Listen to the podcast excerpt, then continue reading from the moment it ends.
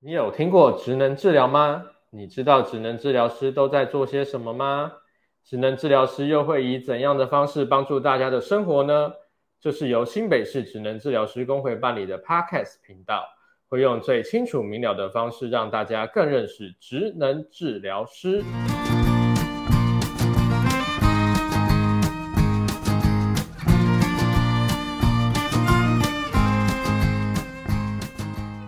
大家好，欢迎来到职能治疗第九集。我是今天的主持人吴老师，吴伟雄的吴。那今天的主题是走出医疗院所的服务，职场及社区健康促进。那今天很荣幸呢，邀请到吴菁仪职能治疗师，还有黄胜祥职能治疗师，想请你们简单的自我介绍一下。吴老师您好，那今天很高兴来参加这一次的这个呃录影。那我是吴菁仪，我现在是台湾职能治疗学会的理事长。那另外我的工作是在长庚大学，我是长庚大学职能治疗系的教授。另外我现在也兼长庚大学医学院的副院长。那我自己的一个专长是跟神经复健、中风复健以及认知治疗跟高龄健康促进等这些议题有关的这样的一个领域。好，那想请黄老师也帮我们介绍一下。好，主持人吴老师好，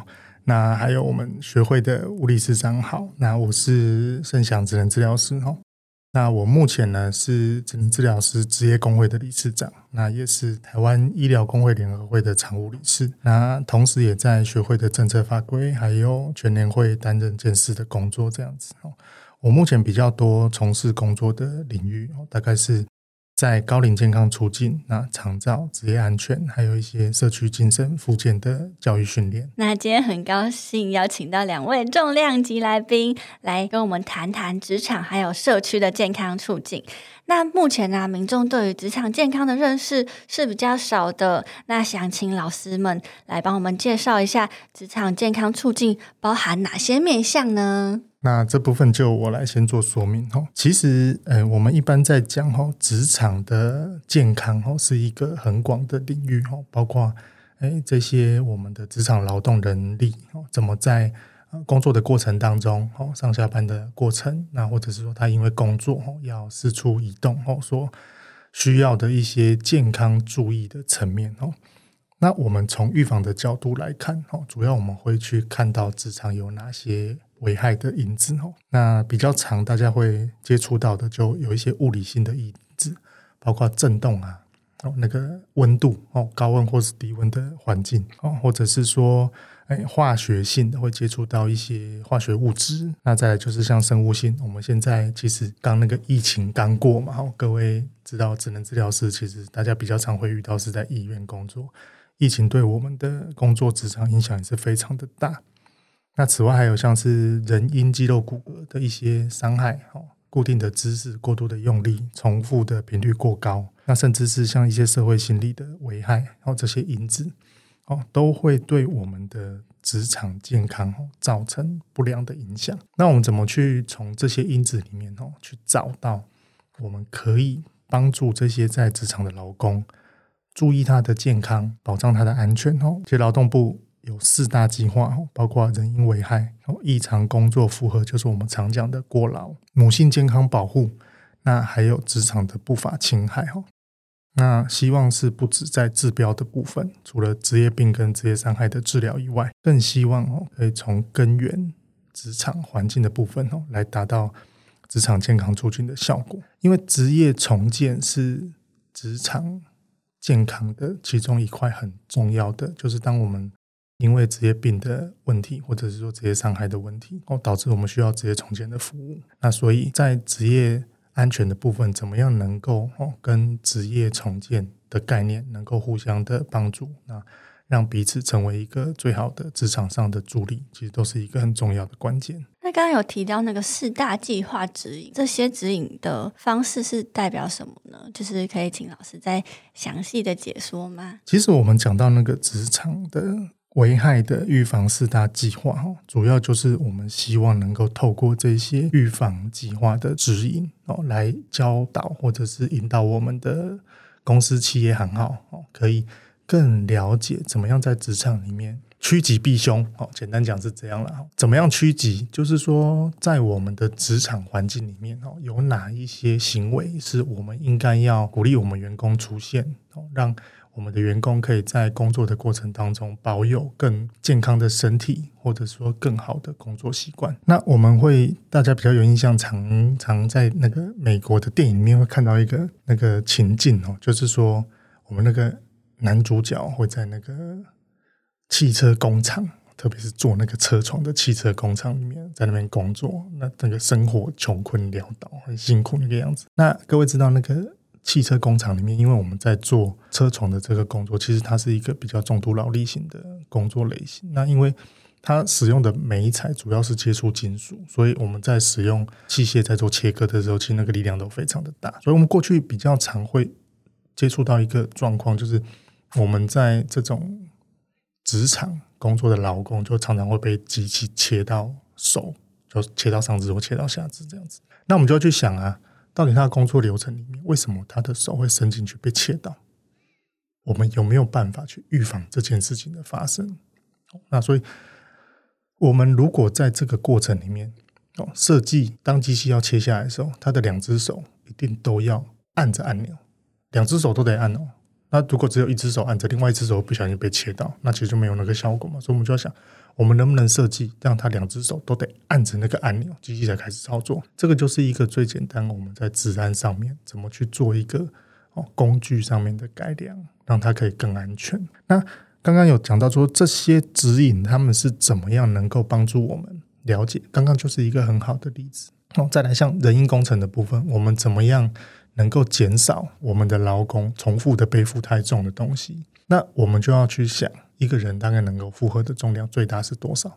假设已经达到这个最大的负荷量，他可以工作的时间是多少？我们这些都可以透过实验的方式去验证。那每一个人可能他身体上面会有一些，有些人能力比好一点，能力差一点，但是会有一个范围是大家可以接受的范围，我们就可以把它定下来。再来，我们以前也不太注意，在室外工作那个。阴架的工人呐、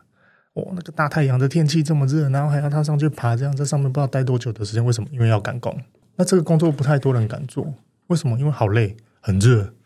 薪水可能还不错，可是你一整天都要在上面那个时间，那你想要爬爬爬爬到那么高的地方，今天天气如果说三十八度、四十度，哇，晒一下头一晕掉下来怎么办？这其实是个很危险的事情，对，所以我们就会有高空作业的一些指引，哦，就是规范。假设气温到什么温度哦，那他应该要佩戴什么样的装备？我们就把它文字化。这个劳动部其实做了蛮长的一段时间，一直在累积这样子。所以，我们怎么样透过不管是人因危害的一些因子哦去分析，透过异常工作怎么样算是过劳哦的分析，在母性健康保护的部分，孕期的母性到分娩后一年之内的。女性她怎么在职场有一个安全的工作的选择？如果她不得不工作的话，哦，那以及我们在职场上面怎么样去辨识、预防不法侵害的这个行为？这个就是我们设计这些指引最重要的一个关键。那设计这些指引更重要的事情，也是让我们在职场真的遇到这些问题的时候，能够快速的去做处理，以及接下来他怎么接到。职业重建能够提供他服务的这个范围，那吴老师就是有想针对那个劳动部的一些指引来做更详细的解说吗？这个呃，刚刚盛祥老师哈讲的非常的呃详细哈，也非常的清楚，就是在这个劳动指引的部分。那我这边呢，想要延续这个议题，就是劳动部它除了关心你职场的一个安全之外，哈，预防职灾的产生。那万一职灾产生之后，它直栽产生的重建这部分呢，劳动部也有一系列的这样的计划跟这个办法哈。譬如说，在现在呢设立的蛮多的这个职能复健中心，它的目的其实就是要对这个产生职业灾害的这个啊劳工呢来进行复健。那重点是能够让他们再回归工作，包含复工计划。好，所以在这个呃职能复健中心里面呢，它其实就是。呃，会做的事情就是，比如说我们质量职能治疗师要做这个跟他呃的一个受伤的地方的一个相关的评估，好，那先先去做复健，对于他受伤的部分呢，能够先让他恢复的比较好。还有他原来的功能呢，能够提升的更好。那接下来呢，才会做这个他在工作上的一个呃工作强化。前面呢是工作势能，好，就是他在这个因为受伤了，那受伤后比较没有办法的地方，或者是损伤的地方呢，我们去帮他做修补、做训练。那这个基本的训练有了之后，接下来是工作强化。工作强化呢，就会在进一步的根据他工作上的比较需要的一些能力呢，再做进一步的。的一个加强，那这个呢，跟我们在医院做复健就有点不一样喽。在医院做复健，有可能这个个案呢，他在医院的复健，医生会觉得说，哎，他其实已经复健的差不多了，可以离开了，好，可以就是。出院了，或者就是啊，不需要再去做复健。但是从他再去回去职场的这个角度来看呢，他其实还有一些能力还没有培养出来。不管是他损伤的部分还没有恢复到一定程度，还是他还没有学会用他没有损伤的部分呢，来去做他的事情。所以有时候在复健可能已经到终点了，哈，已经可以结束。可是他如果要复工，其实他还需要做职能复健。那这个职能复健的目的是为了他能够回去工作，所以这就叫做工作强化。工作强化做完之后，下一步最重要的其实就是要让他真的到他的职场上，能够去实际的看他职场上做什么样的事情。那这时候可能就要做环境的分析啦，工作内容分析呀，人体分析。然后在职场上呢，根据他个案这个他的需求分析完之后，那么看个案需要什么，那在职场上呢，他的这个工作场所呢，再直接再去做最直接的这个对他来讲最直接的训练。那如果他完全没有办法再回到这个工作，那我们就要去想他现在这个状况可以去再就业到什么样的工作，到什么样的职场。那这个。我们职能治疗师呢，也可以帮他做分析，让他呢能够再就业，但是不是原来的那个工作。这个是一整个职安里面哈，从前端的预防到后端，真的不幸产生这个职业伤害，后端其实都还有一系列的这个我们职能治疗可以做的这个服务呢，来帮助这个个案呢能够再回到啊职场上。好，那刚刚有提到，就是可能因为工作上啊有一些危害。那如果是一般民众啊，他们就是可以接受什么样的职场健康相关的活动？刚刚我们有讲到哦，在那个职场里面呢，我们一般大多数的劳工在职场里面会接触到什么样的职业安全的服务？当然，第一个部分就是看这个企业哦或者公司哈，他对员工健康的部分怎么样的投注跟关心呢？我们讲最简单、最常见、最常见的就是发奖金嘛，哦，然后多久之内不要发生这个职安职灾的事件，就发奖金，这个是我们最常见的嘛。那除了这些之外呢，有一些单位它稍微比较有一点规模的，然后它可能盈余的部分会发温泉券呐、啊、按摩券呐、啊，对不对？然后下班之后可以去放松一下，这样子对。以后建议他们发职能治疗券，对哎、对对对 来做职能健康。没错，没错，对。那像是这样子的。服务都是大家在职场里面比较常会接触或者听到你的同事啊、朋友哦，可能他们的公司会做一些这样子的设计。那不过稍微比较有规模的企业，它可能会有的形式，就是它单位里面它会有心理师，针对你工作有一些压力的部分，可以给你一些哦咨询的服务哦，或者是说有一些单位它会鼓励我们的员工。生小孩哦，你从开始知道你怀孕开始，工作可以帮你减量，然后可以全套的那个孕期、产期的一些准妈妈的一些用品啊，啊，一些智商的服务啊，还有一些啊卫教的一些资讯啊，这些都可以提供。甚至再好一点的啊，可以带薪给你，可以去上一些孕妇的瑜伽，让你身体更健康，更能够适应这个孕期。对身体带来的一些不适，这样子，那甚至更有规模的国际企业，它可能会固定的有带薪的员工的旅游、员工的进修，这些都是各种不同的企业的类型，可以去依照它企业的规模做出的设计跟规划。但是它不外乎还是回到我们为什么在这些职场会产生这些危害，针对这些有可能遇到的危害，它去做设计，设计我们做这样子的服务。改善的项目或者员工友善的方案，可以帮助我们的员工在我们的职场上面，哦，去减少这个伤害。我们过去也听到一个案例啊，轮胎厂师傅年纪都稍微比较大一点，所以处理的那个过程当中又重嘛，然后就常常会扭伤、拉伤这样子。哦，那他们公司就很有趣哦。他们公司就签到的那个打卡中旁边就弄了一个小小的空间，里面就做重训。老板就规定了，上班前半小时先做重训，每天要记录这样子。哎，可是没想到三个月之后，大家感受到的是什么？就是肌肉骨骼受伤变少了。因为它的肌肉强度增加了，变有力气了。对对，所以你想想看，我们在设计给企业他们去做这些职业安全的友善方案，或者是说职业安全的服务的时候，其实还是要回归这个企业的特性。这个企业需要的是什么？它的员工需要的是什么？它的销售人员、它的会计人员、研发人员，或者他实际在工程这边提供协助哦、提供技术的这些人员，他们的需求可能都会不太一样。那你怎么样在这个呃？经费的范围之内去做合理的规划跟设计，其实这个是很考验职职业安全卫生人员。刚刚有提到，就是那个医疗人员有包括心理师，那还有其他的专业人员吗？目前哦，在台湾我们在从事职业安全卫生哦，其实历史最悠久的哦，就是厂医跟厂护，就我们我们称是这样称。但其实我们就像职业安全卫生人员里面，就是有。护理师哦，会有职医科的医师哦，这两个是最主力的。那我们其实，在大概这这几年的修法里面，就把职能治疗师、物理治疗师还有心理师哦，也修法放到我们职业安全卫生人员哦的其他人员里面。也就是说，过去我们大概比较不会把这几个职类哦一起放在我要求公司规模达到一定人数的单位要聘这些人力，但是我们现在。法令的部分也是随着大家的需求在做调整跟规划，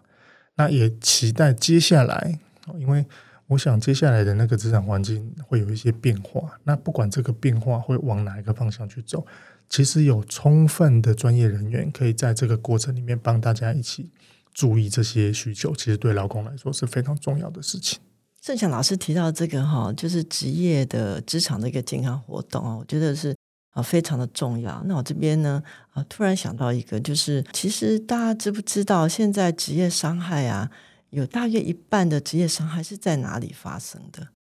它其实是交通意外，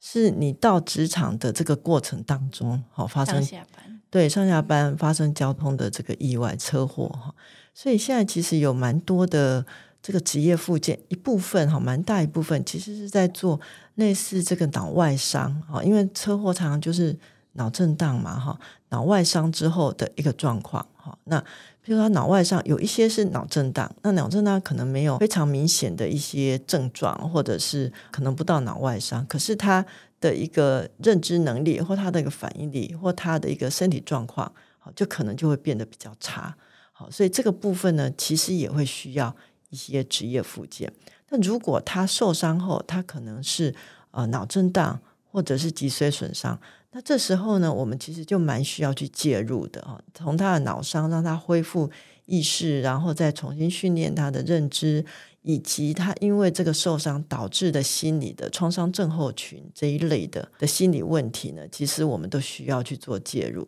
让他呢能够。好，在如果比较轻度的状况下，在训练后，他还是能够回到他职场去做他要做的事情，或者是真的如果不行的话，那我们可能就呃要再帮他换另外一个工作。所以在这个职灾的部分哈，刚刚讲健康，那我们现在就是回到这个就就转到这个灾害的部分，有一部分其实我们现在要做的是在他这个交通的这过程中产生的这个伤害。还有心理上的这种创伤，都很需要这个职能治疗跟其他的专业呢一起来帮助劳工恢复，让他们能够再重回职场。好，因为两位来宾讲的内容实在是太丰富了，所以我们下一集会继续延续刚刚讲的内容哦。好，那谢谢两位老师。跟我们分享职场健康促进的部分，我们社区健康促进的部分呢，会留到下一集再跟大家分享。thank you